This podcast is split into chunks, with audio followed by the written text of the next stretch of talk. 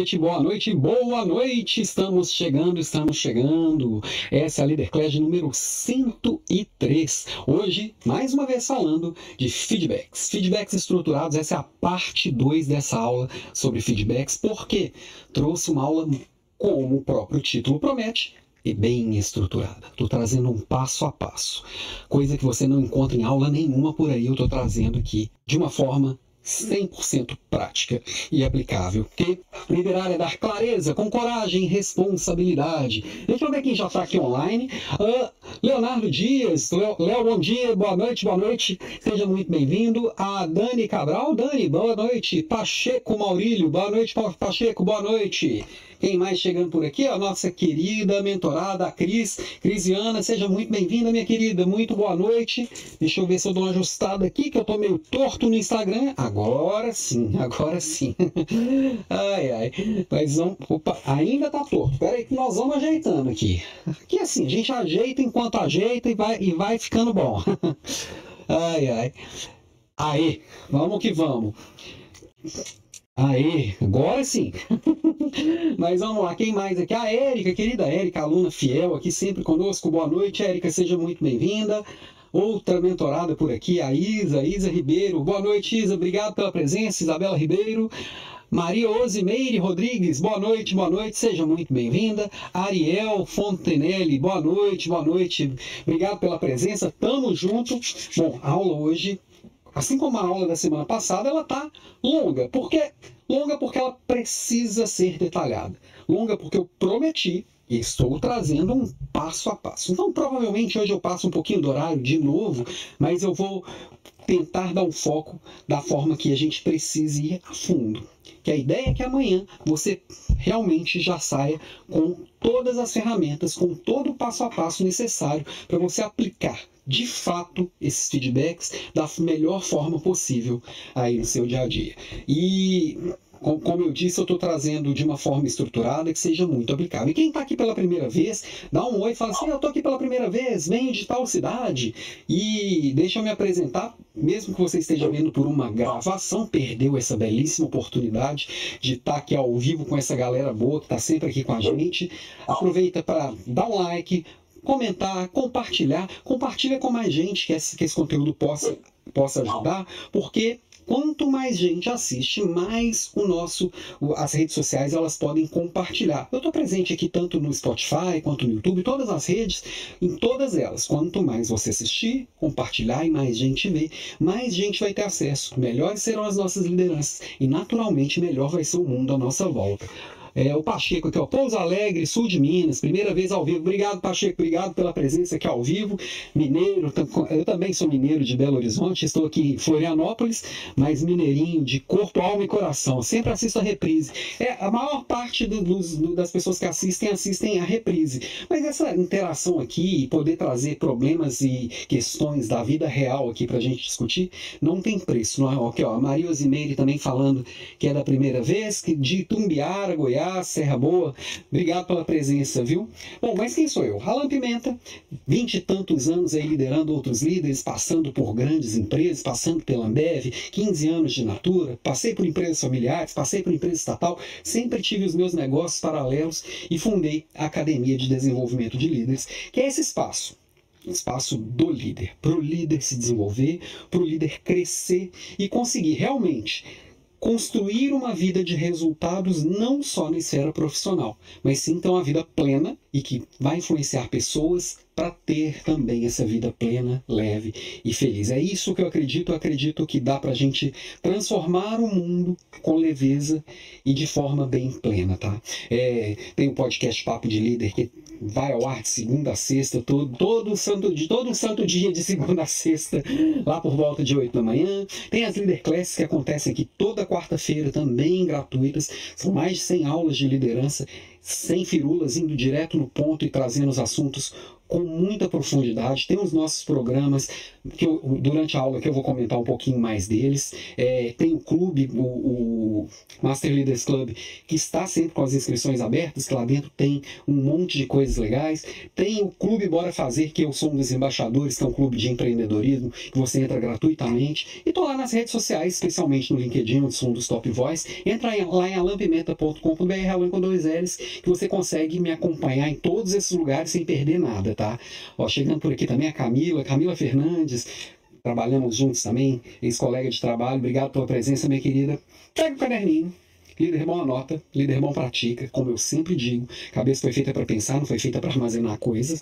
Vamos aproveitar e, re, e efetivamente colocar, ops, colocar é, é, a cabeça para pensar e não para armazenar, e o caderninho é o nosso aliado para isso. Eu estou vendo aqui que eu estou tampando um pedaço da tela com um, um tripé tampando o outro. Espera aí que nós vamos ajeitando aqui. Ah, acho que agora foi. ai, ai, vamos lá. Beleza, agora vai. Nossa, aqui ficou torto. A gente vai ajeitando, vai ajeitando, vai caminhando e cantando, como diria Geraldo Vandré. Mas vamos lá. Eu queria começar resgatando o Rubem Alves aqui. Aprenda a gostar, mas gostar mesmo das coisas que deve fazer e das pessoas que o cercam. Em pouco tempo descobrirá que a vida é muito boa e você é uma pessoa muito querida por todos. Tem muito líder achando que, que liderar é campeonato de popularidade. E o que é pior, fa nem faz bem feito, sabe? Porque para ser querido, todo mundo que a gente gosta são pessoas que a gente confia, são pessoas verdadeiras, são pessoas reais. E muitas vezes, acho que. E muitas vezes essa essa verdade, ela fica escondida, porque não, porque as pessoas não confiam, porque eu não falo o que eu tenho que dizer, eu tento ser um líder tão bonzinho que esse bonzinho não passa confiança, não passa verdade. E eu estou falando aqui desde a aula passada que não é para ser um líder mau, não é isso de forma alguma, não precisa ser e não deve ser. Aquele líder mão pesada, que é mal por ser mal, isso também não tem lugar. Aquele chefe bravo que dá medo só de olhar, não funciona também. O que eu estou falando é de ser uma pessoa justa, correta, verdadeira, que cuida de todo mundo e cuida também do negócio, cuida também dos seus próprios interesses. No, no equilíbrio disso tudo é que vai, vai acontecer a gente fazer bem feito. É no equilíbrio disso tudo que as pessoas vão confiar e vão gostar de verdade da gente. Hidratem-se também, crianças. Ó, o Maurílio Ó, mudei pro YouTube, Maurílio Peixoto. Ah, tamo junto, Maurílio Pacheco, desculpa. Tamo junto, Maurílio. Aqui no, no YouTube é melhor que eu coloque uma figurinha na tela. Eu coloco uns manda-chuva, chaves, trapalhões. Eu gosto de figuras da cultura pop. Tá? Como essa é a segunda parte da aula, eu vou passar muito rápido. Igual eu vou ligar o modo locutor de rodeio aqui, dar uma repassada muito básica do que nós vimos na, na aula 1, só para a gente não perder o fio da meada, que tem bastante coisa para a gente falar. E a primeira coisa que, que eu queria relembrar é que feedback não é só você chamar a atenção das pessoas, não é dar bronca, não é o tal do feedback. é, foi seu áudio que falhou. Não... e o principal objetivo do feedback é que você, tanto você líder, quanto liderado, comece a enxergar aquilo que não enxergava. É quando nós juntos, através da nossa conversa, dessa troca, e o feedback é para ser um diálogo e não um monólogo, através dessa troca nós vamos enxergar coisas que até então não enxergávamos sozinhos. Então, uma coisa que é importante é que os feedbacks eles não podem ser coletivos, eles não devem ser coletivos. Aquela coisa de chegar no grupo, dar um espalha geral, não funciona. Isso não é feedback, é chilique, como vimos na aula passada também, tá? E a gestão de pessoas como um todo é um processo. E como todo processo, ele tem que ser bem executado, ele tem que ser otimizado e ele tem que ser enxuto para funcionar muito bem, tá? E esse processinho de cinco etapas, nós começamos a ver na aula passada, tem a primeira etapa, que, são que é definir com clareza quais são os focos. Uma segunda etapa, que é a reunião de feedback, que é onde a gente vai acompanhar esses focos. A definição do plano de ação na terceira etapa. A quarta etapa, que é o acompanhamento on the job. E a quinta etapa, que são as conversas de reavaliação e recompromisso ou de extrato e demissão. Né? E aí é um ciclo que ele está sempre reiniciando, sempre reiniciando, redefine foco e a gente vai passando por isso. E a gente viu na aula passada que esse primeiro passo, que é o de definir os focos, é onde eu vou dar clareza, ter clareza e dar clareza. Me basear sempre em fatos e dados, não em julgamentos, não em suposições, não, não enxergar o mundo só pelas lentes que eu tenho, é entender que são fatos e dados que devem guiar tanto as minhas tomadas de decisão. Claro que numa tomada de decisão a gente tem intuição, a gente às vezes tem que tomar decisão sem ter todos os fatos e dados, mas eles devem ser a base, a matéria-prima básica da tomada de decisão, eles devem ser a matéria-prima básica também da avaliação de desempenho das pessoas. E o objetivo nessa definição de foco e nessas análises sempre é ter, ter clareza e dar clareza absoluta. Porque todas as vezes que a gente não dá clareza, que a gente não tem transparência, onde falta informação, a gente completa com imaginação. O ser humano ele é assim. E quanto mais completo a gente tiver, menos a gente vai inventar e menos e mais a gente vai trabalhar com base na realidade, tá? E aí a gente entrou também no segundo passo, lá nos cinco passos, que é a reunião de feedback. A gente viu que a gente, o ideal é a gente trabalhar com um agendamento. Claro que situações que exigem uma correção de comportamento ou uma correção de, de procedimento, a gente não precisa esperar a agenda, a gente precisa atuar uma correção de procedimento na hora, uma correção de comportamento depois que a poeira baixa e a emoção daquela esfriada, mas o quanto antes. Tá? Mas o ideal é já ter uma agenda, se possível, do ano inteiro, já com esses compromissos regulares. E essa agenda ela pode ir mudando ao longo do tempo, né? Com, quando, com a necessidade, você pode aumentar essa frequência, por exemplo, ou até diminuir a frequência quando a coisa começar a andar mais no automático e as conversas forem mais cada vez menores é que significa que está mais maduro. Né? Como eu disse, tem feedback que tem que ser na hora, caso de procedimento errado, ou quando a poeira baixar, casos de comportamento inadequado. Tá? E nesses feedbacks, como toda conversa one-on-one, o ideal é que 80% do tempo o liderado está falando e o líder ouvindo. É uma conversa, mas que quem está no dia a dia, quem conhece os problemas de fato e quem está vivendo os problemas de fato, que é o liderado, ele deveria estar tá ali trazendo a informação e o líder perguntando, investigando, papel de investigador. Né? Ó, deixa eu dar um oi aqui para o Nivaldo Queiroz. Boa noite, Nivaldo. Seja muito bem-vindo. Obrigado pela presença. Tamo junto. Vimos também que nessa conversa, o primeiro passo é criar essa conexão, é criar o rapport. É quando você e o outro se conectam e entram realmente em sintonia. Os nossos neurônios espelho, realmente eles começam a se conectar e eu consigo, vou sentindo confiança de me abrir, vou sentindo confiança para perguntar, né? E aí o antes seria eu também orientando a preparação do liderado, que muitas vezes você chama a pessoa para feedback, ela não se prepara, ela só fica ansiosa para saber o que, que vai ouvir, vim aqui para receber. Não, se prepara, traz uma análise, vê o que, que tem de problema, como é que está seu plano de ação, o que, que nós conversamos na última reunião. Durante o papo, incentiva a franqueza. A gente tem que trabalhar baseado na verdade. A, a, verdade tem que vir com a base da confiança que a gente constrói todos os dias. Por isso que quanto mais frequentes forem os feedbacks, quanto maior a segurança psicológica, que é aquela base do, que a gente constrói na equipe, que eu posso falar sem ser julgado, e hoje eu vou falar um pouquinho mais de segurança psicológica, maior vai ser a franqueza e a verdade que a verdade vai vir, tá? Então ontem nós fechamos ontem, na semana passada, fechamos essa primeira etapa de definir os focos e nós começamos essa etapa de, de reunião de feedback, que a gente termina hoje, passamos pelo, pela definição do plano de ação ainda hoje, Falaremos de on the job ainda hoje e essa conversa de reavaliação e recompromisso ainda hoje. Parece que foi só uma beiradinha e realmente é, nos nossos programas de, de mentoria e nos nossos programas de no, no clube, por exemplo, tem lá conteúdo que vai mais a fundo, que é difícil com uma aula semanal a gente pegar algo tão detalhado, mas eu estou trazendo aqui o máximo possível algo que realmente dá para você colocar e aplicar, tá? Sentamos para conversar eu e o liderado, você e seu liderado, ou você e seu chefe. O ideal seria que essa conversa, para ser realmente efetiva, para funcionar bem, tudo é melhor com um método. Tá? E esse método, depois que você dominar, você vai fazer os ajustes, mas sempre para qualquer método, tá? Domina o método, entenda os princípios desse método e depois você é, evolui com ele, depois você inova em cima dele. Tem gente que inova sem nem dominar o método e fala que o método não funciona depois.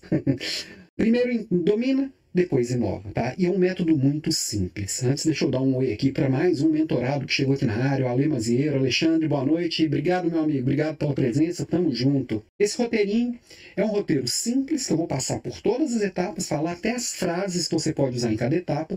Ele começa com uma geração de contexto, vai passar por fatos e dados, que nós já falamos na, na, na etapa de foco e nós vamos voltar aqui. Tem interpretação e julgamento, tem a parte da emoção, tem a parte da incumbência, do interesse, das aspirações, tem a parte do pedido efetivo, tem a parte do questionamento e então a parte do compromisso. Então, são oito etapas que um bom feedback vai passar por todas elas, tá? Isso aqui, eu apliquei isso aqui durante muito tempo. Eu treinei a minha equipe para usar isso aqui com, com, com os, os, liderados delas também, né? Na equipe delas, porque era uma equipe só de meninas. Minha equipe, a última equipe da Natura tinham 16 gerentes, eram 16 meninas que tinham equipes aí mais ou menos de 12, 13 pessoas, todas treinadas nessa base também, tá? Então, primeira parte é a geração de contexto. O que é a geração de contexto? É basicamente a gente garantir que o feedback vai acontecer num local adequado, que pode ser um local físico ou virtual, mas sempre orienta a pessoa, olha, para as nossas conversas individuais, esteja num lugar que, tem, que tenha uma, uma garantia de sigilo, uma garantia que você possa se expressar, que você possa ouvir, que você possa falar, que te dê essa, essa segurança, um lugar que seja seguro. Se for um local físico, evita uma sala daquelas salas que parecem um aquário, que todo mundo passa e fica olhando, ou no meio da mesa do café. Não é um lugar ideal para você ter uma conversa profunda e estruturada de feedback. O local tem que ser adequado. O agendamento, nós já falamos isso na aula passada, não pega a pessoa no meio do corredor, vamos ali para eu te dar um feedback, a não ser que seja uma correção de, de procedimento da hora, ou fala assim, ou correção de algum comportamento de ontem, tá? É, que mais? Inicia sempre a conversa ouvindo. Então, primeiro pergunta como a pessoa está, como a pessoa chega, é, e, e, e, e, se coloca à disposição da pessoa, né? E aí, essa geração de contexto, ela tem sempre dois aspectos. Primeiro, um pessoal, você se preparar para aquilo ali. É pessoal, é seu. Respira, relaxa, observa como você está se sentindo, qual que é a sua emoção, como é que está seu estado de ânimo. Tem dia que a gente está mais azedo, desmarca o feedback. Fala assim, olha, hoje eu não estou bem, vamos remarcar para amanhã? Tem, tem dia que a gente acorda com o virado, quem nunca, né? É, qual que é o seu objetivo? Por que, que você, líder, está indo para essa conversa? O que, que você quer é, é, é chamar atenção para aquela conversa? Você se preparou? O que, que você quer é, é, como você se prepara? Você vai ali reparar e aprender ou vai maltratar e se vitim, e, e vitimizar? São posturas diferentes. Então reflita por que, que essa conversa precisa existir e dá clareza, tá? O, o outro aspecto é o aspecto interpessoal, que é com o outro. E aí você precisa, ao longo do tempo, não só nesses momentos individuais, construir esse ambiente de tranquilidade e de confiança, né? E aí as circunstâncias de onde acontece, o tempo, quando, isso produz um contexto adequado para poder essa, essa, gerar essa intimidade mesmo, de que o outro possa se abrir para você de verdade. Não é incomum e não é, é, e não é evitável que uma conversa trazendo um feedback profissional, entendendo de verdade o que está acontecendo, o liderado transborde para você também assuntos de cunho muito pessoal, assuntos muito íntimos. Porque por mais que a gente na a gente queira falar assim, ah, eu queria equilibrar melhor vida pessoal e profissional, a gente só tem uma vida. E uma influencia na outra. Se você não está bem no profissional, você vai impactar no, no, no pessoal e vice-versa. O pessoal, ele naturalmente vai surgir. Naturalmente, as pessoas vão abrir problemas no casamento, problemas com os filhos, problemas de saúde. E aí você tem que estar tá preparado. Falar, não, não quero falar disso. Não, você está falando da pessoa. Você está ali para se doar para o desenvolvimento da pessoa. Então é natural. Então esteja preparado. Deixa eu ler aqui só um comentário, dois comentários da Cris. Alan, vem praticando com o time da EFAS com muito sucesso. Gratidão pelos ensinamentos. Cris, você é uma inspiração. A Cris é uma, é uma mentorada que está conosco desde a primeira turma do Strong People é, e veio participando de todos os programas que a gente abriu até agora na, na Academia de Desenvolvimento de Líderes e, e, ela vem gerando uma transformação em todo o estado do Pará com a Escola Fazendária. Cris, você me enche de orgulho e eu fico muito feliz quando você conta tudo que você está fazendo aí. A escutativa é a chave, atenção plena. Perfeito, Cris. Obrigado pelo comentário e obrigado pelo carinho e a confiança de sempre. Tamo junto, tá? Então, mas voltando aqui à geração de contexto, essa primeira etapa, certifica que você está sozinho, que a pessoa que está com você está sozinha, que vocês não serão interrompidos. É uma coisa que é legal, não agenda um compromisso logo em seguida. Então, você agendou, suponhamos, uma hora e meia para essa conversa. A conversa terminou às 10 da manhã, não agenda uma reunião que vai começar exatamente às 10. Deixa um tempinho depois para, às vezes, você se recompor, você apoiar a pessoa. Entenda que aquela reunião ela pode ir além e às vezes cortar um assunto bem quente no meio do caminho pode ser ruim. E, e esteja focado na conversa, não preocupado com outros assuntos, esquece o celular, desconecta do mundo. Esteja 100% presente e 100% ouvinte, tá? E aí, sempre no começo da conversa, dá clareza do propósito. Por que, que a gente está aqui? Então, por exemplo, você falaria assim: queria compartilhar com você algumas opiniões que tenho a respeito de tal coisa, de tal tarefa ou de tal resultado, e na relação que eu vejo no seu trabalho. Lembra que antes você já, já sabe mais ou menos o que, que você quer dessa conversa?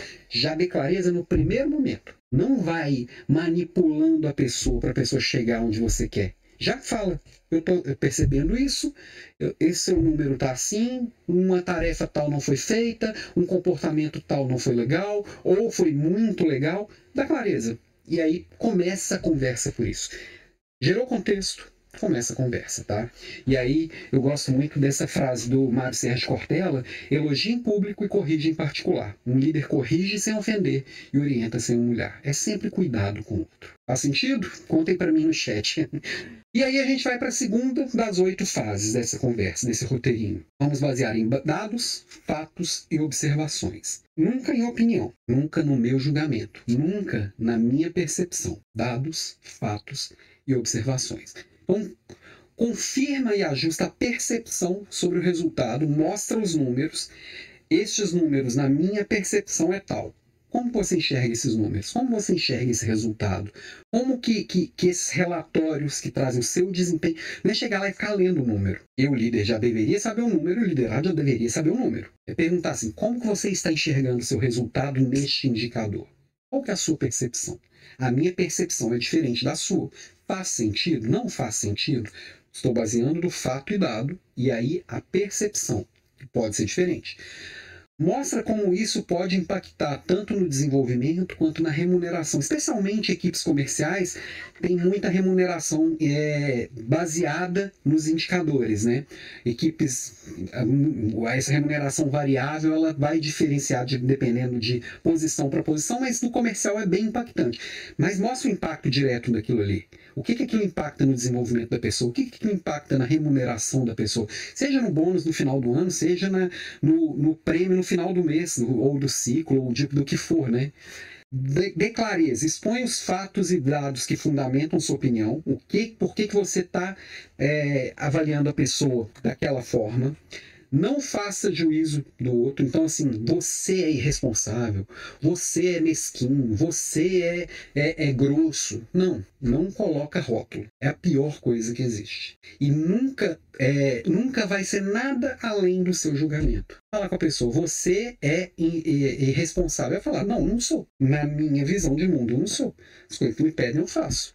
Ah, mas você não faz no prazo. Não, você que não deu clareza no prazo. Agora você pode pegar e falar assim: olha, no relatório XYZ que você não entregou no prazo. Estava marcado para o dia tal, você entregou no dia tal. O dia tal entregou no dia tal. No dia tal você chegou atrasado. Como você enxerga isso? Não precisa falar que ele é irresponsável. Não precisa falar que ele está é, é, que ele não está comprometido. Isso guarda para você. Você pode até depois que ele falar, você pode até trazer assim, eu quando você faz isso, eu sinto que você é irresponsável, você não tem responsabilidade pelo trabalho. Como você ouve isso? Porque o que você sente é responsabilidade sua. não é dele. Pessoa nenhuma tem o poder de te fazer se sentir da forma A ou B, como você sente a sua responsabilidade. O que o outro faz é responsabilidade dele. Você, como líder, você pode corrigir o que o outro faz. Como você se sentir com relação àquilo, vai falar com seu psicólogo.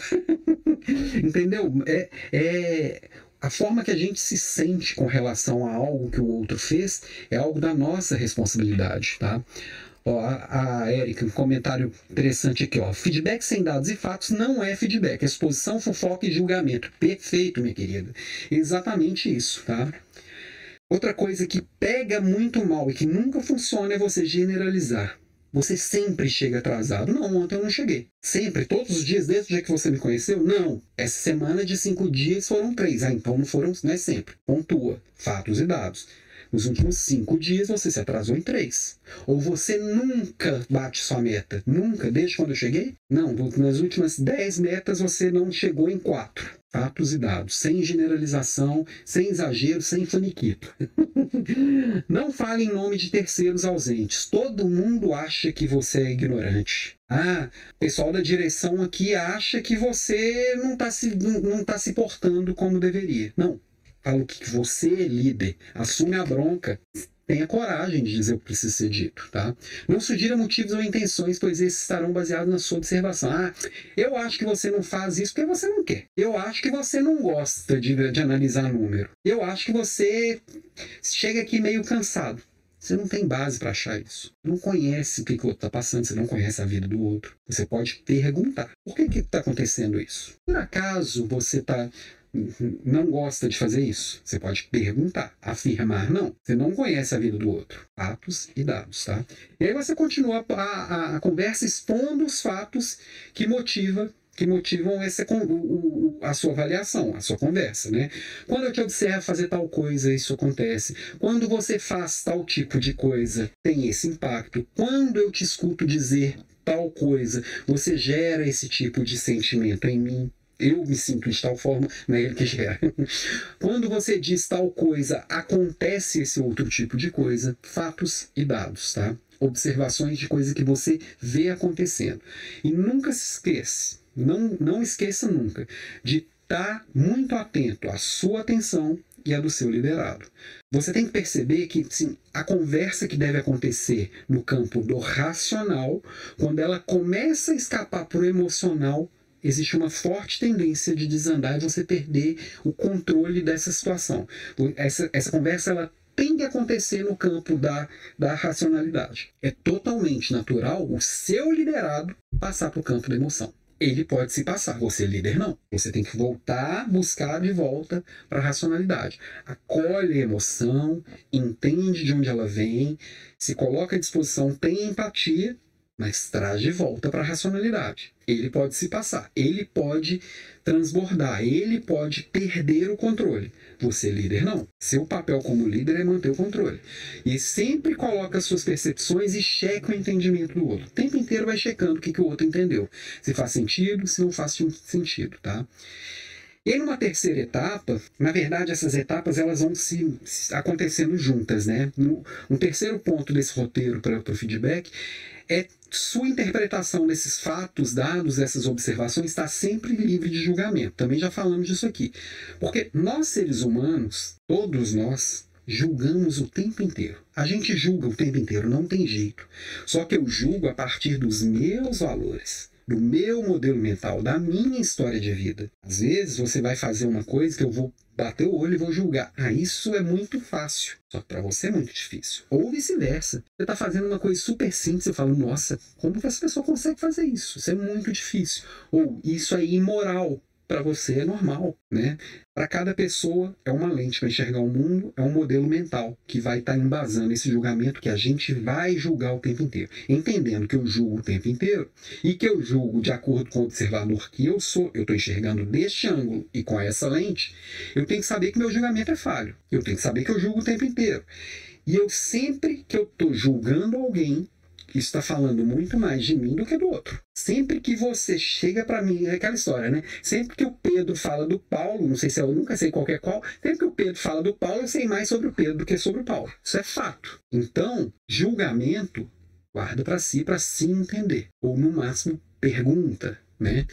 E aí, a gente, o ideal é que a gente faça julgamentos produtivos. Já que os julgamentos eles são inevitáveis, então eu vou julgar de forma produtiva. Eu não vou nem rotular e nem personalizar. A gente também adora rotular as pessoas. Fulano é assim, eu só consigo enxergar ele a partir desse referencial. A partir da hora que eu sei que fulano é grosseiro, ele já chega qualquer coisinha que essa pessoa falar, falar, ah, lá, não falei que era grosseiro? Eu já chego com um o pé atrás para falar, né? Não generalizar, não exagerar, isso é, é, de uma certa forma, é uma coisa que gera um peso muito grande para você e para o outro. Seu olhar sempre vai ser turvo, tá? E aí você, um julgamento produtivo é quando você se apropria do julgamento na primeira pessoa. Fala assim, na minha opinião, é, eu, eu, tal coisa acontece por isso. Na minha opinião, é isso que eu, que eu percebo sempre que você traz para você, se é a sua opinião, ela pode estar errada. Você está abrindo a possibilidade de não estar tá certo, né? E aí você continua a conversa fazendo essa referência ao que você está julgando, que é o julgamento produtivo. Eu tenho o seguinte julgamento, veja se faz sentido. Tal coisa, tal coisa, tal coisa. Na minha opinião, acontece com isso, isso, isso. Faz sentido? Sempre pergunta se para ele faz sentido. E na sua opinião, como é que é? E você, o que, que você acha? Tá? Então, julgamento, ele vai acontecer tenta tornar ele o mais produtivo possível e coloca para fora aquilo que você acha que vai ajudar. Generalizar, ficar fazendo exagero, não funciona. Pregar rótulo é, é ruim até para você, tá? Emoções. Da mesma forma que o julgamento, elas vão acontecer o tempo inteiro. Elas estão presentes. Tem gente que é mais, vamos dizer assim, visceral, algumas pessoas são mais racionais, vamos dizer assim, mas, em, mas todos nós sentimos emoção o tempo inteiro. E a emoção é minha, não é do outro. Eu estou sentindo, tá? A emocionalidade pertence ao observador. Então, como que eu observo isso aqui também é meu. A gente não escolhe a emoção. As emoções elas são indiscutíveis. Quando alguém falar com você assim, eu tô com raiva, não discute, não, isso aí não é raiva. Não, a emoção é do outro. Se ele falou que tá triste, se ele falou que tá decepcionado, se ele falou que tá com raiva, que ele tá feliz, que ele tá em paz, isso é indiscutível. A emoção é dele. Não tem como você sentir por ele. Tá? Discutir, é, discutimos fatos e julgamos, não as emoções. As emoções elas não, não requerem julgamento. Os fatos, sim. Pode ser que eu entenda um fato de um jeito, o outro entenda do outro, eu avalie de um jeito, o outro avalie de outro. Agora, a emoção não. Cada um tem a sua. Tá? E o que a gente escolhe é o que a gente vai fazer com essa emoção. A hora que o outro fala comigo que está triste, o que, que eu vou fazer com isso? A hora que eu sinto uma raiva, o que, que eu vou fazer com isso? Isso eu posso escolher, tá? Que mais? Toda emoção pede uma ação. A hora que alguém fala comigo que está triste, eu tenho que saber o que, que, eu vou fazer com isso. Eu tenho que fazer algo a respeito. Eu não posso simplesmente ignorar. Eu tenho que fazer alguma coisa com isso. Tá fazendo sentido? Me conta aqui se tá ok, se, tá, se, se eu tô indo rápido demais, ou se tá muito detalhado. Enfim, a Érica aqui, ó, falar assim é respeitoso. Eu acho que a base de todo, esse, todo relacionamento profissional, Érica, tem que ser sempre o respeito. Eu entender que o outro que está ali do meu lado está enxergando um mundo que eu não enxergo, tem motivações diferentes da minha.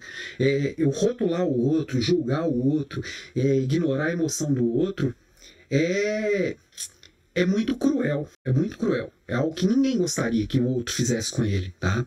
Claro que cada pessoa gostaria que eu, de receber um tipo de tratamento, mas respeito é algo universal. Eu não acho que não conheço ninguém que gosta de ser desrespeitado. Ó, uh, Juano, Juano, Juan, ah, Juan Rodrigues, desculpa, no, no Instagram que os nomes são misturados, às vezes é difícil ler. Faz todo sentido. Obrigado, Juan, obrigado, valeu. O que mais?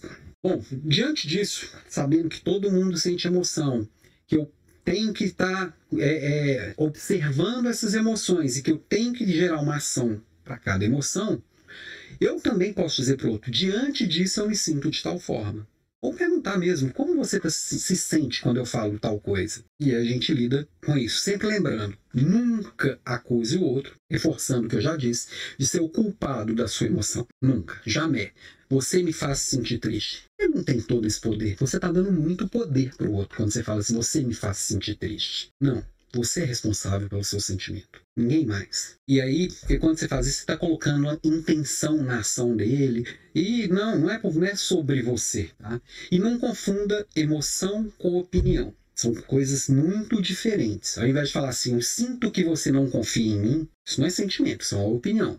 Me dói pensar, o ideal seria assim, me dói pensar que talvez você não confie em mim. E aí, como que o outro, o outro é, lida com isso? Como que o outro se sente na hora que você fala isso? Qual a opinião do outro com relação a essa sua opinião, né? E por fim, chantagem emocional está ligada ao fato de alguém nos otorgar o poder de lhe causar alguma emoção, ou ainda dar poder a outro para nos provocar algo em particular. Mantenha-se atento. Toda vez que você faz chantagem emocional com alguém, você está dando para este alguém o poder. Ou você está puxando para si um poder de, de se deixar dominar. Chantagem emocional é coisa de gente é, insensível, desumana e, e, principalmente com uma autoestima baixíssima. Eu não consigo é, lidar comigo mesmo, eu tenho que fazer chantagem com o outro para ver se o outro consegue suprir essa minha falta. É baixíssima inteligência emocional. Ó, oh, Juan, amanhã tem uma reunião com a minha equipe que bateu meta. Alguma dica? Sim. Primeira coisa, para o, o a equipe bateu meta, comemore. Sempre celebra muito, Juan. Cada pequena vitória deve ser celebrada. E uma meta mensal, semestral batida precisa ser muito comemorada.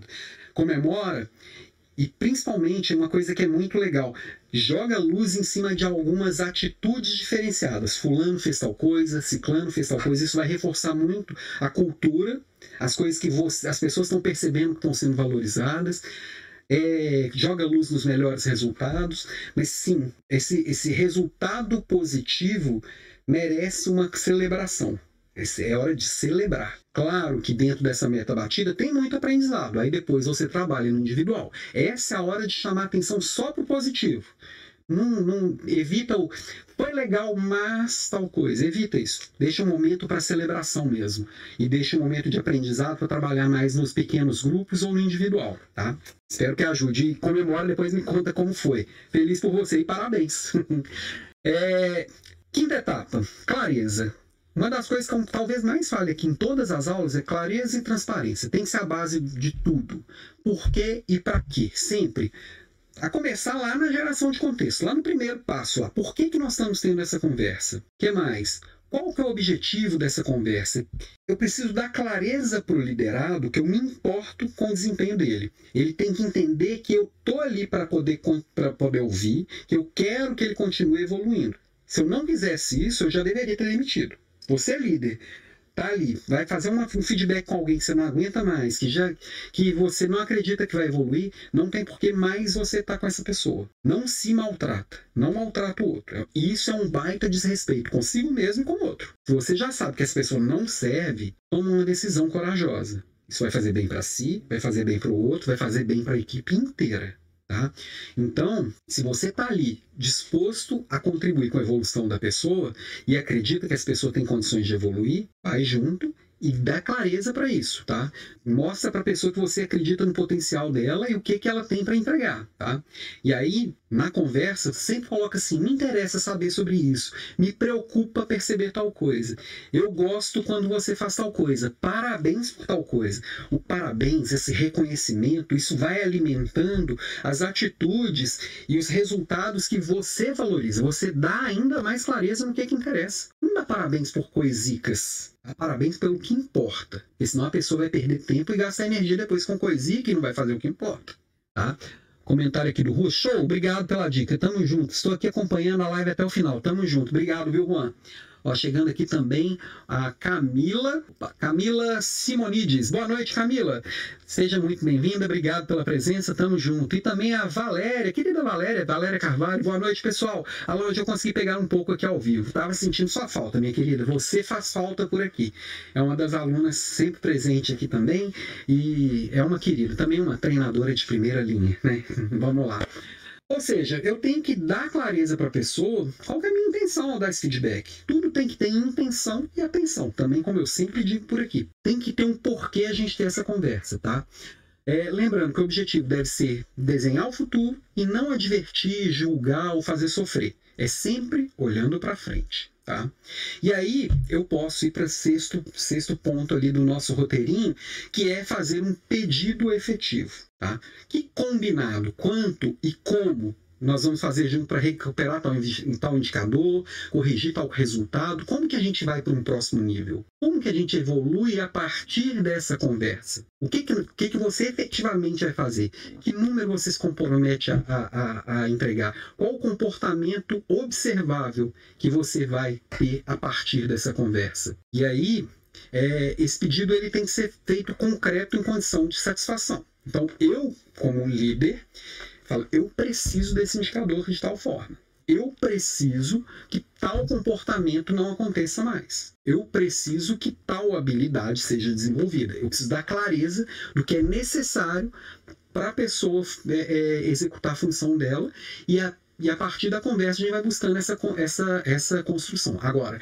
a ação tem que ser proposta sempre pelo liderado. Eu tenho que falar o que eu quero. O que vai ser feito para isso e como vai ser feito é o liderado. Porque se eu, líder, faço o plano de ação do liderado, ele vai fazer o plano de ação e me mostrar. Fala assim: fiz tudo que meu chefe me pediu, mesmo assim, olha aqui meu número. Tá vendo que não é minha culpa? Agora, quando ele fala que vai fazer, ele tem que fazer dar certo. Ele diz que com isso aqui eu consigo. Então ele vai fazer para conseguir. É muito diferente a postura, tá? E aí, sempre nessa conversa, quais são as ações concretas que vão evidenciar que isso aqui está mudando? Quais são as ações concretas que vão garantir que a, a, que a sua opinião teve um maior compromisso a partir dessa conversa? Que, que o que você está falando que vai fazer realmente vai ser feito? Pedido é diferente de desejo reforçando. Ah, eu gostaria muito que você fosse uma pessoa mais legal. Problema seu. Desejo é seu. Pede para Papai Noel. ai, ai. Não. Agora, quando eu te peço, falo assim, eu preciso de tal coisa até tal data, eu preciso que um indicador vire até tal data, a coisa é diferente, né? Que mais? Vamos seguindo aqui, que tem muito conteúdo para hoje. Aqui não tem amarração de conteúdo, não. Eu trago para realmente você colocar em prática, tá? Outra coisa que um pedido efetivo tem que ter: quais são as condições de satisfação? Na hora que você fala que vai fazer, o que, que é ser feito efetivamente? Como que vai ser feito? Em quanto tempo? Qual que é o resultado que isso que você vai fazer vai gerar? Essas condições têm que estar muito claras, né? E aí, a pessoa me responde, o liderado responde o líder, com uma oferta efetiva. E aí, é, o líder ele se coloca à disposição. Na verdade, eu também completo com uma, uma oferta efetiva. Eu me coloco à disposição o que, que eu vou fazer para te ajudar. Como que eu vou acompanhar a atividade, como que eu vou apoiar a sua capacitação, etc. Como que eu também oferto minha participação nisso. E lembra que o meu papel como líder não é fazer pelo liderado, e sim ensinar e apoiar no processo. Quem faz é ele. Tá? Aí a gente chega numa sétima etapa, que é a etapa do questionamento. E antes de seguir, deixa eu ver aqui comentários. Ó, Eliane, Eliane Coelho, boa noite, Eliane, seja muito bem-vinda, obrigado pela presença. A Camila, obrigado, boa noite, tamo junto. A Cris, tenho feito registros de elogios por boas práticas na ouvidoria, que vão para a ficha funcional dos servidores. Maravilha, Cris. E a gente, muitas vezes, a gente registra só as coisas ruins, as coisas boas a gente não registra, esquece. É amanhã, o líder vai lá, ganha na Mega Sena, ou é mandado embora, ou qualquer coisa acontece, ele não está lá, o líder novo ele começa do zero. Ele vai lá na ficha, tem um monte de reclamação. Mas cadê os elogios? Cadê as coisas legais? Isso que você está fazendo é muito legal e excelente prática. Muito bom mesmo. Bom, chegamos na sétima etapa lá do nosso, do, do nosso roteirinho de oito passos, tá? Questionamento. Lembre-se que na hora que vocês estão avaliando um fato e entendendo o que está por trás desse fato, vocês ainda não têm verdade nenhuma. Não existe a verdade. Vocês estão em busca da verdade. Não há sua verdade. É, é só, o que você tem até agora é a sua verdade a partir do seu ponto de observação, a partir do seu olhar, a partir do seu ponto de referência, tá? E aí, esse é o momento de convidar o outro para ele colocar as opiniões dele, seus pontos de vista, vocês chegarem mais próximo possível da verdade verdadeira, vamos dizer assim. E você tem que se interessar de verdade, genuinamente, e aí a tal da escutativa tem que estar em prática. Você tem que ouvir. E aí, voltando para a conversa, né?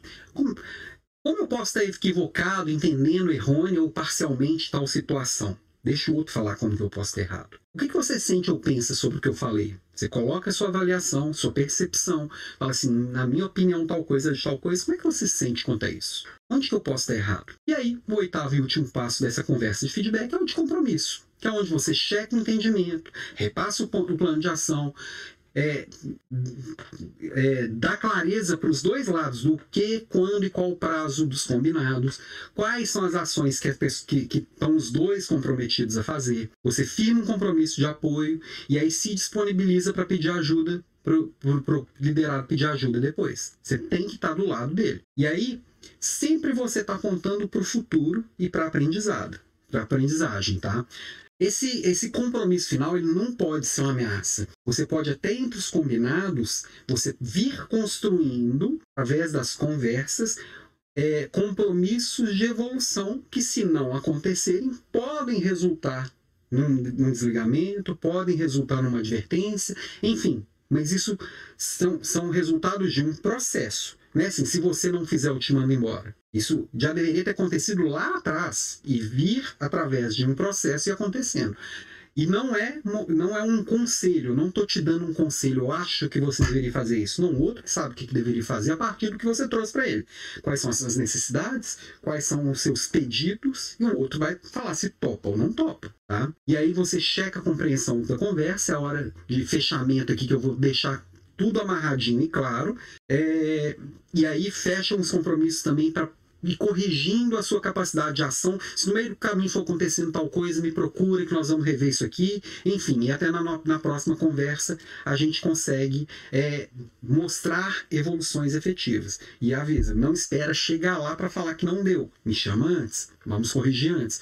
E nas reflexões finais, é, procure trabalhar com a perguntas. Tá? Esse é um momento que assim, é a hora da gente segurar a ansiedade e principalmente uma coisa que é importante, durante toda a conversa, mas especialmente no final, a gente aguentar o silêncio do liderado.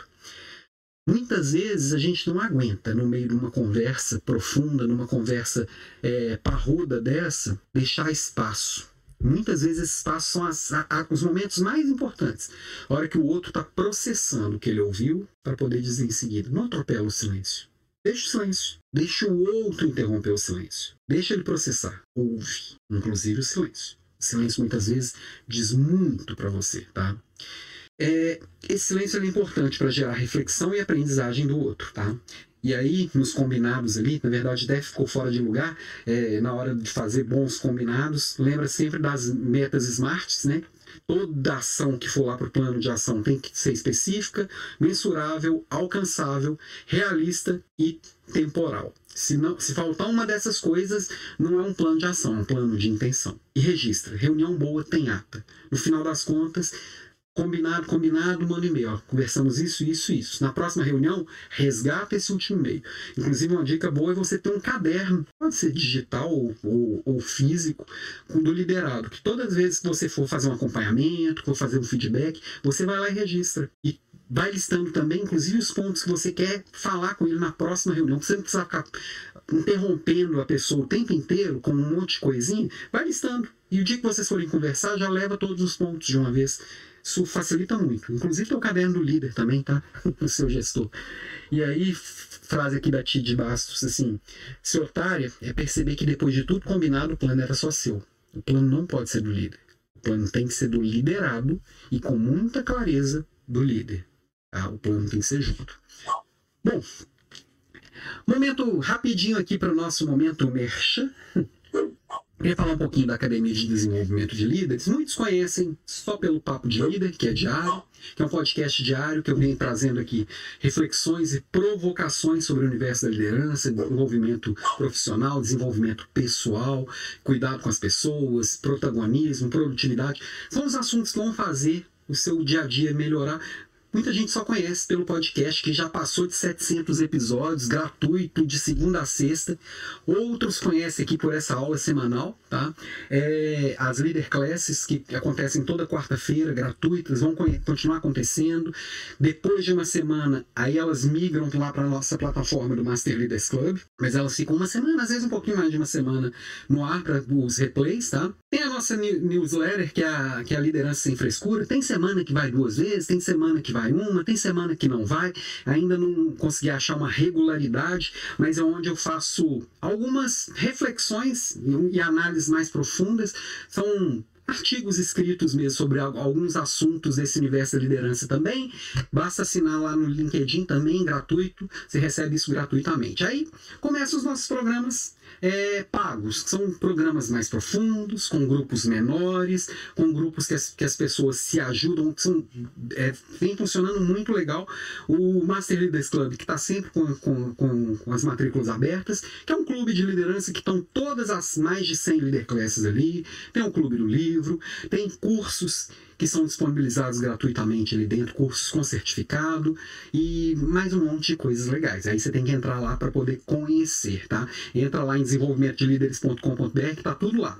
Bom, tem um curso que faz parte lá do Leader Class, mas se você quiser comprar a parte também, ele está muito legal, que é o, que é o, o Liderança Pós-Digital. Ali eu passo pelos 12 aspectos, pelos 12 pilares da bússola da, do líder pós-digital e vou mostrando como que cada um deles funciona. É muito legal esse curso e ele por uma micharia, ele está muito melhor que cursos aí de milhares de reais e está gratuito para quem faz parte do clube. Outro curso está gratuito para quem faz parte do clube e que também está baratíssimo, como se dizia lá em Minas. É, é o, o, LinkedIn de Elite que eu trago ali, abro o meu LinkedIn, mostro tudo que eu faço no dia a dia na gestão do meu LinkedIn, como que eu consigo me posicionar, como que eu cheguei a, a conquistar o, o, o, selo de Top Voice, por que, que é, essa rede faz, profissional faz tanta diferença. Também é um curso que está disponível gratuitamente lá dentro do Master Leaders Club e que dá para você comprar também avulso. E tem dois programas de mentoria que já tiveram algumas turmas e que no momento não estão com inscrições abertas. Em breve um deles vai ter inscrição aberta de novo, que é o Strong People, que é um programa para a formação de equipes fortes e o Realiza, que é um programa focado para você se organizar e, se, e realizar na, seu, na sua vida profissional e também pessoal, claro, com muito mais foco e muito mais clareza. Tá? Então são dois programas complementares, é, mas que no momento não tem inscrições abertas. Entra lá no, no desenvolvimentodelideres.com.br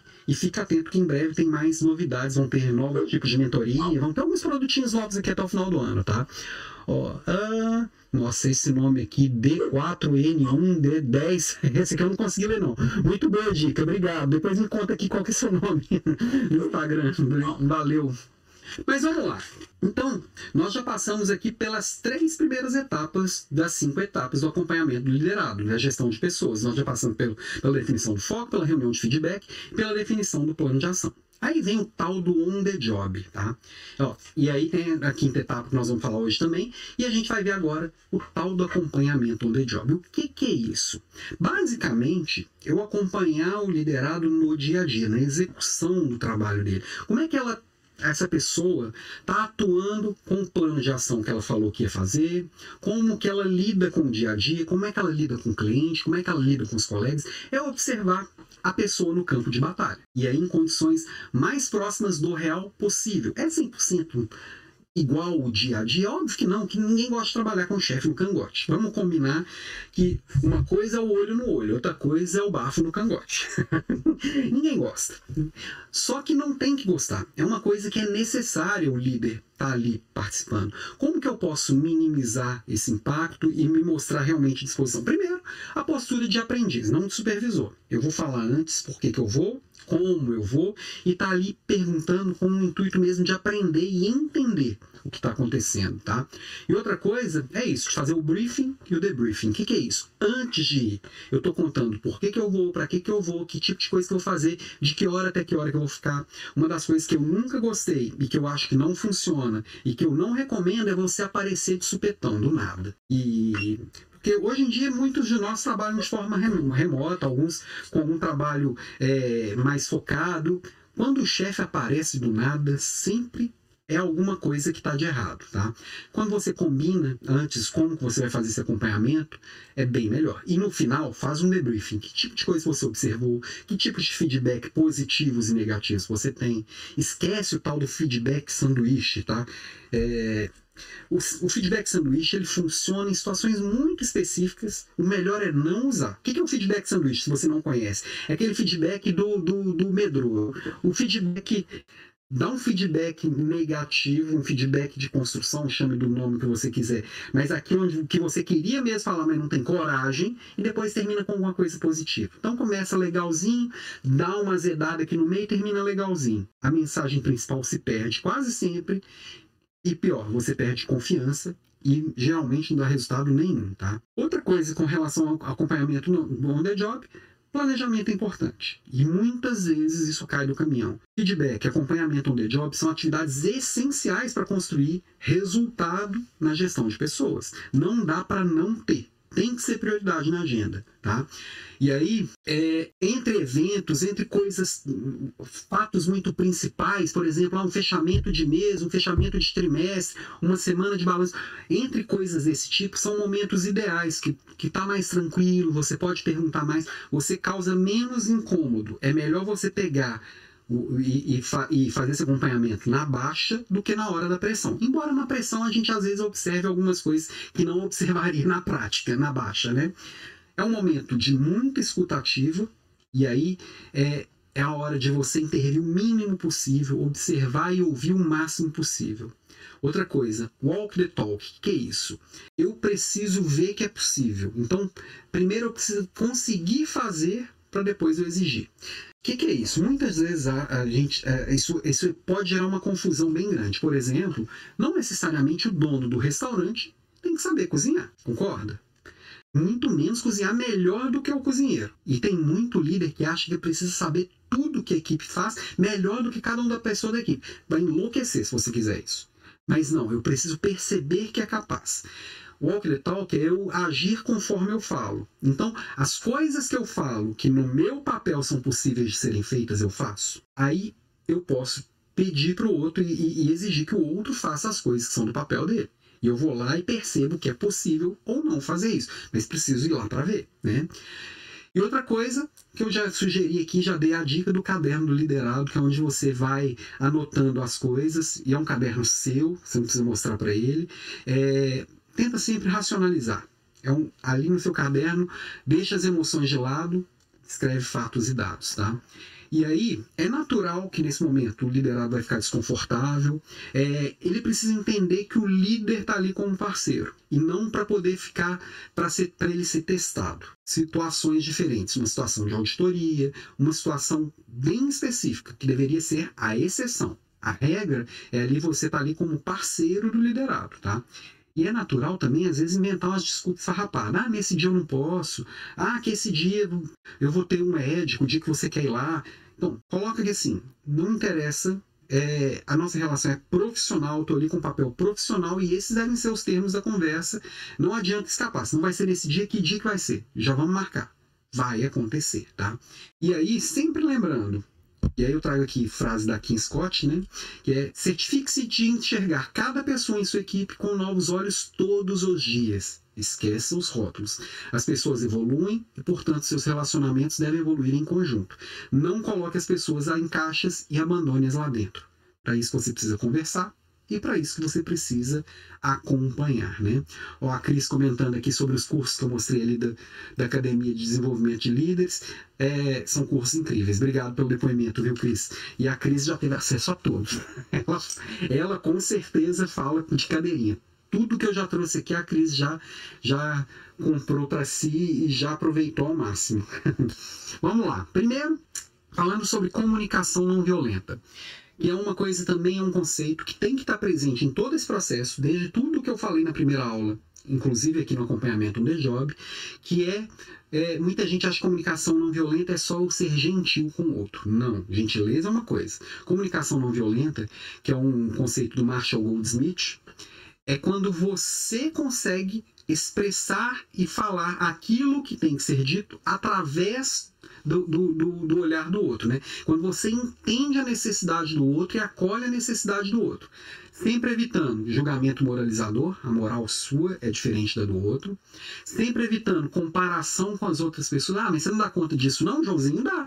Ah, meu Joãozinho é Joãozinho, Zezinho é o Zezinho. É diferente. Sempre evitando a negação da minha responsabilidade, né? Jogando a bucha toda pro outro. Não, eu sou líder, eu tenho responsabilidade também entendendo qual que é o meu pedaço e qual que é o pedaço do outro. Nunca é só de um. Outro conceito importante que nós já falamos aqui, que é bom dar uma repassada, que é o de segurança psicológica, que é o criar um espaço seguro para a gente falar sem medo de julgamento. Né? É, sempre assim, quanto mais eu construir essa segurança, essa confiança, mais as pessoas sentem liberdade para falar o que precisa ser dito, dar uma opinião e tratar. É um espaço que as verdades elas são tratadas com maturidade e naturalidade, mesmo as verdades que não são tão agradáveis e não são tão desejáveis. É verdade, tenho que lidar com a verdade como ela é. É um espaço que as críticas elas são incentivadas, as críticas elas são matéria-prima para o crescimento, tá? Mas não adianta eu ficar abraçando flores e pulando com os ursinhos carinhosos.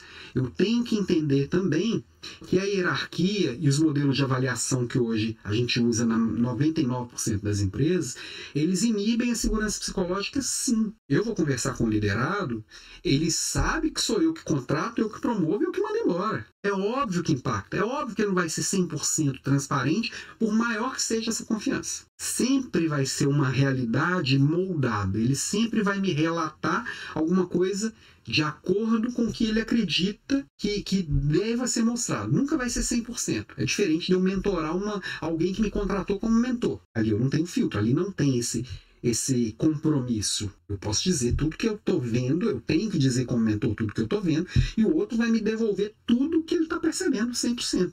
É, são relações diferentes, tá? Outro conceito importante também para ser aplicado em todo esse processo, que é o de empatia assertiva, é quando eu vou equilibrar o importar-se pessoalmente, eu me importo de verdade com o que você pensa, o que você sente, o que você é, mas eu confronto diretamente as suas verdades com as minhas verdades. Nós temos que chegar no que precisa ser feito. Nós temos que buscar o melhor, nós temos que encontrar essa verdade, né? E aí é quando eu vou somar responsabilidade com relacionamento, tá? E aí a gente constrói a confiança. Tá? Ah, e nessas, nessas regras, nessas conversas tem limite? Tá? Eu acho que tem os limites que a gente se impõe, então eu sei até onde eu topo e até onde é o meu limite, que é diferente do que você topa e qual é o seu limite. E isso tem que estar tá claro na relação. Aí tem os limites da cultura e dos processos da empresa, do que, que pode e o que não pode, do, do grupo, e principalmente os limites legais, né? Por exemplo, assédio. Assédio sexual, você está careca de ouvir falar também por aí. Assédio moral, você está careca de ouvir falar por aí. E tem um assédio que é pouquíssimo falado, que eu, eu acho extremamente desrespeitoso, que é o assédio intelectual, que é quando eu trato o outro como alguém menos capaz, eu trato o outro com infantilização, eu trato o outro como. Eu dou para o outro atividades muito abaixo do que ele conseguiria entregar. Então, é um assédio intelectual, para mim, é tão ruim quanto os demais. É tão desrespeitoso quanto, embora legalmente eu não tenha conhecido ainda é, não tenha visto nenhum fato que tenha dado problemas legais, mas a gente eu acho que deveria ser, deve ser também colocado como um limite, né? E a ideia dessas conversas é sempre provocar a maturidade do outro, é sempre fazer o outro evoluir, é sempre provocar o potencial do outro, sempre levar o outro para um outro nível, né? Então, nesse on the job, você vai estar tá aplicando tudo isso. E aí vem as nossas conversas de reavaliação e recompromisso, ou distrato, ou demissão. Cada conversa que você vai ter com o liderado é um contrato. Você firma um contrato. Na próxima conversa, ou a gente recontrata, ou a gente distrata. Né? A demissão nada mais é que um distrato.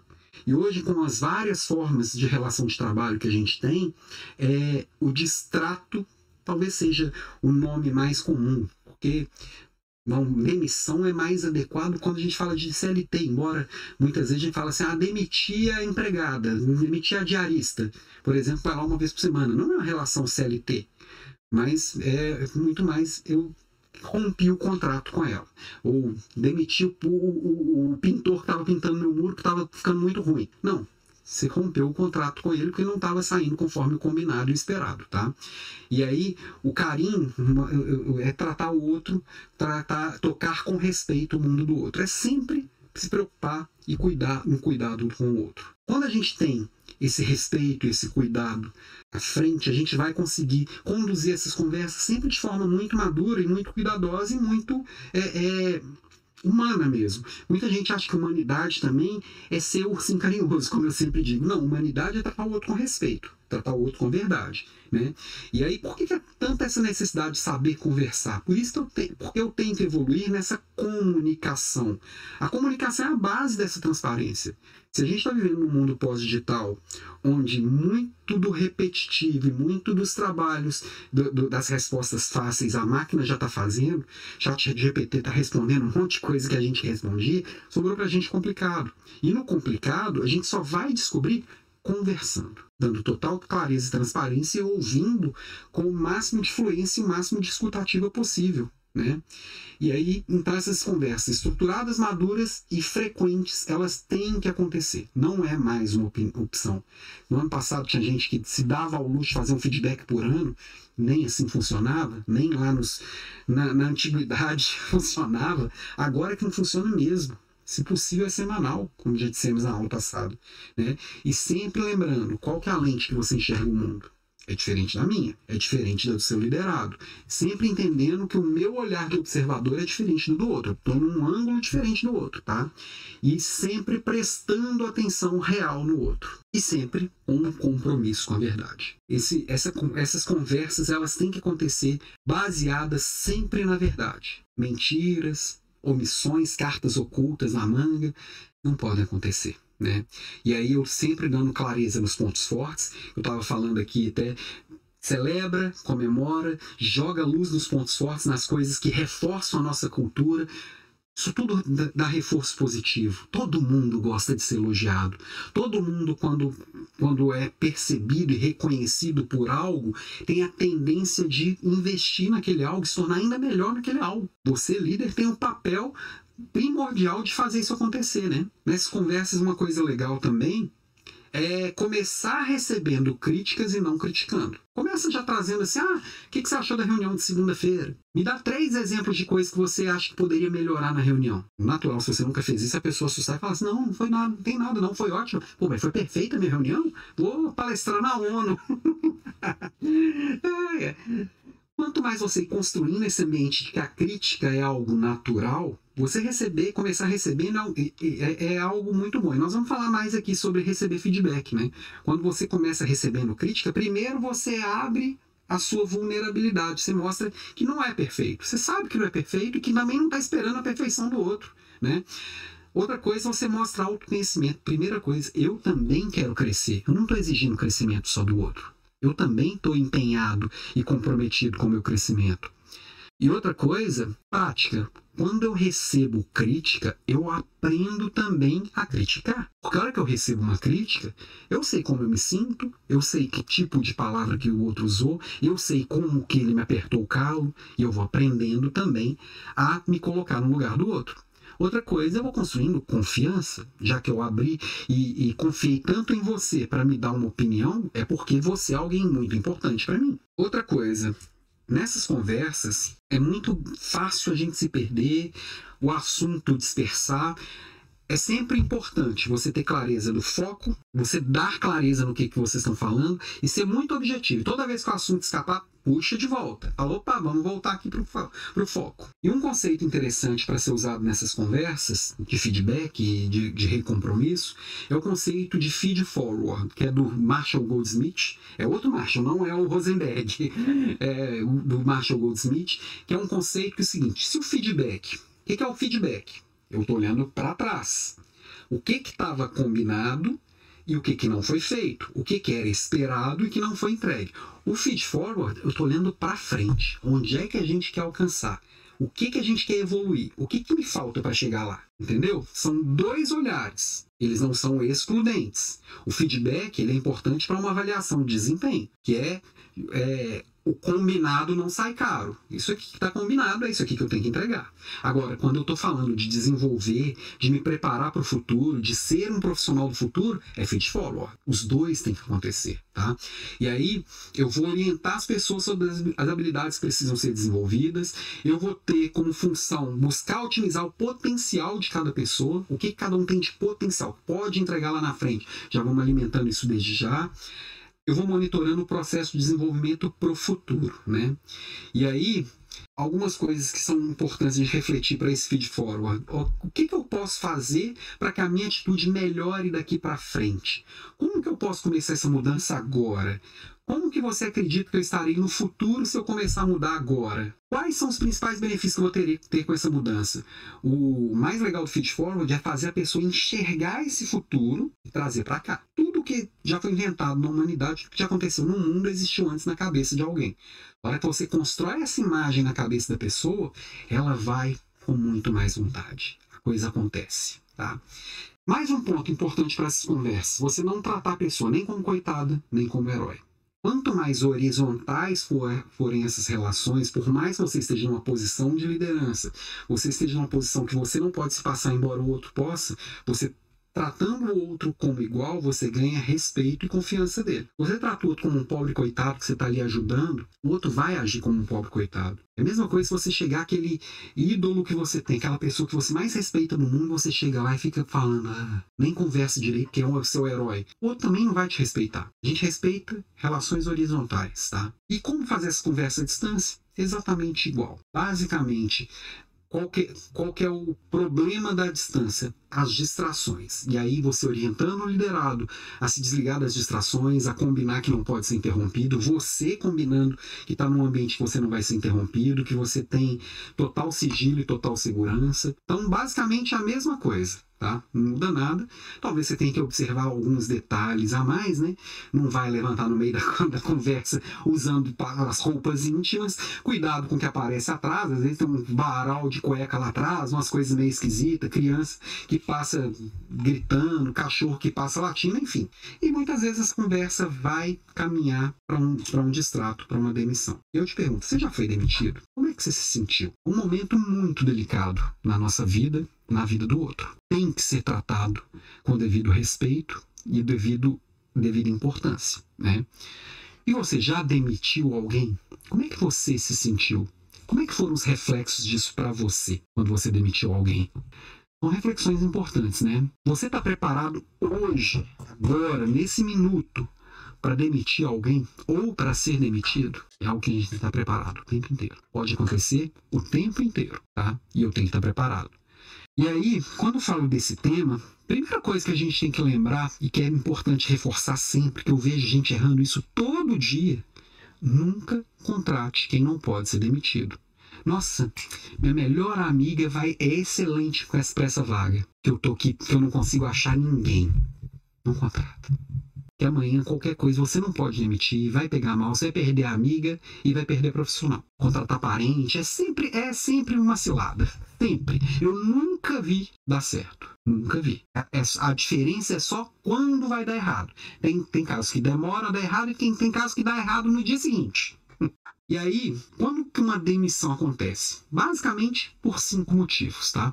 Primeiro delas, né? Primeiro dos motivos a pessoa quer, o liderado quer, arrumou uma coisa melhor, foi ganhar mais, quis mudar de país, quis aposentar, voluntário. A gente não tem controle sobre as vontades do outro, está tudo certo. Eu tenho que estar preparado para isso. Redução de custo. Chegou uma norma que eu tenho que mandar 50% embora. Também não era previsto. Tá? Falta de ética. Eu peguei alguém fazendo alguma coisa que está fora das nossas regras e eu tenho que demitir, mesmo que seja melhor da equipe. Baixo desempenho. Resultado não vem vindo bem, vocês já tiveram boas conversas e não, e não acontece. Comportamento inadequado. Também, depois de várias conversas, a coisa não acontece. Esses são os cinco motivos os dois últimos não deveriam ser nunca surpresa para o liderado. Se for surpresa para ele, você falhou como líder. Você está mandando embora por baixo desempenho, comportamento inadequado, e foi surpresa para o liderado, você falhou como líder. Ponto. Não tem outro motivo, não tem outra, outra Outra coisa. Ah, mas eu falei, o outro que não entendeu. Se o outro não entendeu, é sua responsabilidade. Se comunicar bem é garantir o entendimento do outro. Seu papel não é falar, seu papel é fazer com que o outro entenda. O voluntário vai acontecer, é natural. Redução de custo vai acontecer, é natural. Falta de ética vai acontecer, é natural. Infelizmente, são três coisas que nós estamos sujeitos a acontecer. E eu tenho que estar preparado para elas. As outras duas, eu tenho que preparar outra pessoa também. Tá? Uma demissão ou um distrato é sempre a última etapa de uma relação. Do mesmo jeito que eu tenho que cuidar do onboarding, eu tenho que cuidar do offboard, né? E aí, não precisa terminar mal. Mesmo que tenha acontecido um problema de ética, a pessoa que era boa de repente ficou ruim, mesmo que a pessoa tenha te distratado, tenha tido um comportamento ruim, enfim, não precisa terminar mal. Não dá para falar que alguém que ficou 20 anos, 10 anos numa empresa, ah, não deu certo. Não, deu certo por muito tempo, tá? E aí, o liderado, na hora que essa relação termina, essa pessoa está assim, algumas vezes vai estar tá sentindo medo, outras vezes vai estar tá sentindo raiva, outras vezes vai estar tá sentindo decepção, vai estar sentindo insegurança, vai estar sentindo pena, vai estar sentindo culpa, algumas vezes vai estar sentindo alívio. O sentimento é dele. E o líder, o que que sente na situação? As mesmas coisas. Muitas vezes vai estar sentindo medo, vai estar sentindo raiva, vai estar sentindo decepção, insegurança, pena, culpa, às vezes alívio. Agora, Vamos cuidar para ser uma relação bem cuidada, uma finalização. E aí é responsabilidade do líder fazer que termine bem, fazer terminar bem feito. E aí, qual ação que a gente pode realizar para diminuir a chance de. de, para garantir que todas as chances de desenvolvimento foram dadas? Realmente não tinha jeito mesmo? Como que a gente verifica se a solução realmente vai remeter, remeter ao distrato, à demissão? Como que eu vou realizar essa demissão da forma mais segura e eficiente possível? Né? E aí, algumas etapas para um bom processo de offboarding, eu tenho que planejar muito bem o antes, o durante e o depois. É preparação. Claro que aqui já estourei meu tempo bastante, não, vai, não vou conseguir entrar no detalhe de cada uma. Isso pode ser assunto para uma próxima aula, claro. A gente já teve uma, uma Leader Class falando de demissão. E aí, uma frase interessante, um pensamento importante. A forma que você lida ao demitir alguém dá ideia a todo mundo que fica, ao time que fica, como que eles podem ser tratados no futuro. Então, a forma que você demite, ela constrói cultura com muito mais poder do que muitas coisas que você faz todos os dias. Faz todo dia bonitinho. Na hora da demissão foi mal feito, isso diz muito sobre você. Bom, a gente caminhando para o nosso final, a gente já está fechando, tá? Só mais uns minutinhos. Eu, não, eu também, é, a gente tem que também aprender a receber feedbacks. A gente já falou um pouco sobre receber críticas, o quanto que é necessário. E aí, quando eu falo de receber feedback, a primeira coisa eu tenho que aprender a pedir. Não é só receber naturalmente. Eu tenho que pedir feedback para minha equipe, para meus pares, para o meu gestor, para o meu cliente, para o meu fornecedor, para minha esposa, para todo mundo que eu convivo. Quanto mais eu souber sobre mim mesmo, mais eu tenho elementos para poder construir meu plano de desenvolvimento pessoal. E não é só profissional, é pessoal. Tá? Meu plano de vida depende desses feedbacks. E quanto mais a gente evolui na carreira, mais difícil a gente receber feedbacks verdadeiros. Tá? É complicado. E aí, quanto mais eu souber perguntar, explorar com perguntas, mais eu vou ter elementos para o meu plano.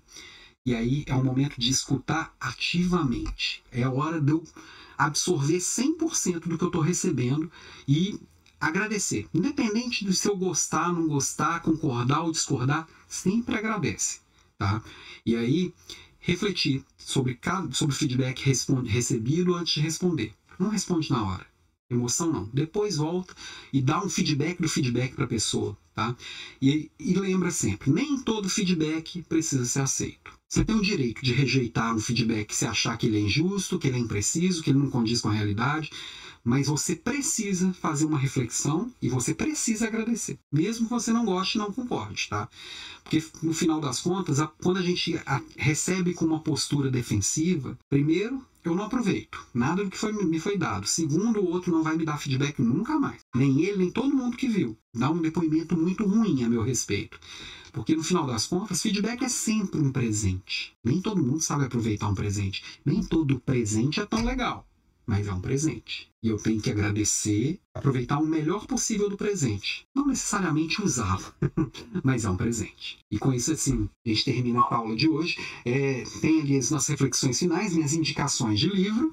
Então, não vai embora não. Próxima aula, semana que vem, dia 12. Amanhã subo uma enquete lá no LinkedIn para votação dos temas. Você tem algum tema para sugerir? Me manda aqui no chat ou me manda no inbox que eu coloco lá para ser votado, tá? Para aprofundamento, eu trouxe hoje seis livros. Só que eu fui procurar os livros aqui de última hora, né? E aí eu não consegui encontrar três, dois deles, na verdade. Um deles eu só tenho digital mesmo, tá? Esse aqui eu não encontrei de jeito. Ah, ele tá aqui em cima. Não, não olhei no lugar mais óbvio, na minha frente. Preciso saber se estou indo bem, do Richard Williams. Ele está aqui em cima, que eu indiquei, ele tem pouco tempo. Esse aqui ele conta uma historinha sobre a importância de dar e receber feedback. É um livro de leitura muito simples, que como conta uma historinha aqui, né? E você vai entendendo os conceitos a partir dessa história. Então vale bastante a pena. Leitura bem leve, bem simples, bem gostosa, tá? O segundo, esse aqui eu, eu não sei se eu tenho ele físico, não achei. Obrigado pelo feedback, do Douglas Stone, da Sheila Kane. Esse livro ele, ele é bem legal que ele sistematiza bem o feedback se você já leu esse livro e viu minha aula, vai ver que tem algumas diferenças de ideias, mas ele traz bem sistematizadozinho, bem didático, como, como funciona um bom feedback. Esse aqui também já indiquei várias vezes, Marshall Rosenberg, Técnicas para aprimorar relacionamentos pessoais e profissionais, comunicação não violenta. É um manual realmente que ajuda bastante a gente se comunicar num mundo onde as pessoas não entendem, onde as pessoas estão frágeis, estão machucadas, estão se sentem ofendidas com facilidade. Ajuda bastante, é um excelente manual. Falando em manual, o meu que caindo aos pedaços, Dale Carnegie, Como Fazer Amigos e Influenciar Pessoas. É um, autor que tem livros ótimos com títulos péssimos, é um manual de relacionamento humano mesmo. Colocar isso aqui em prática não tem como não funcionar. E é um livro escrito há quase 100 anos atrás, milhões de cópias vendidas, continua sempre entre os mais vendidos e é super atual porque funciona. Tá? Da Kim Scott também já indiquei aqui 200 vezes, Empatia Assertiva, Como Ser um Líder Incisivo Sem Perder a Humanidade. Esse livro aqui também acho que deveria ser leitura obrigatória para todo líder, porque ele realmente faz muita diferença. E esse último eu tenho ele só digital mesmo, Conversas Cruciais, agora eu não vou enxergar aqui o nome do autor. Tá, mas depois, amanhã eu mando lá no, no, no, Instagram que eu esqueci o autor dele. Mas esse livro também ele traz muita, muita reflexão interessante, ele é bem disruptivo, ele quebra muito padrão, mostrando como que a gente consegue pegar naquelas conversas que mudam vida, naquelas conversas que realmente definem o futuro, como que a gente consegue estruturar essas conversas para elas realmente fazerem a diferença na vida da gente. É um baita livro. E para fechar, eu trouxe aqui Ricardo Jordão Magalhães, Liderança é quando você coloca coragem na alma de uma pessoa. Então eu queria fechar nosso papo de hoje te provocando. Coloca coragem na alma das pessoas. As pessoas muitas vezes não acreditam que podem, mas podem. Quando tem um líder de verdade que enxerga a pessoa e consegue colocar essa coragem na alma do outro, o outro voa. E quanto mais pessoas você ajudar a voar, mais você voa. Não tem jeito. É um caminho que é, sempre vai dar resultado. Faz as pessoas voarem. É um jeito mais fácil de você também voar. Beijo para você e até semana que vem. Obrigado e até lá. Tchau, tchau.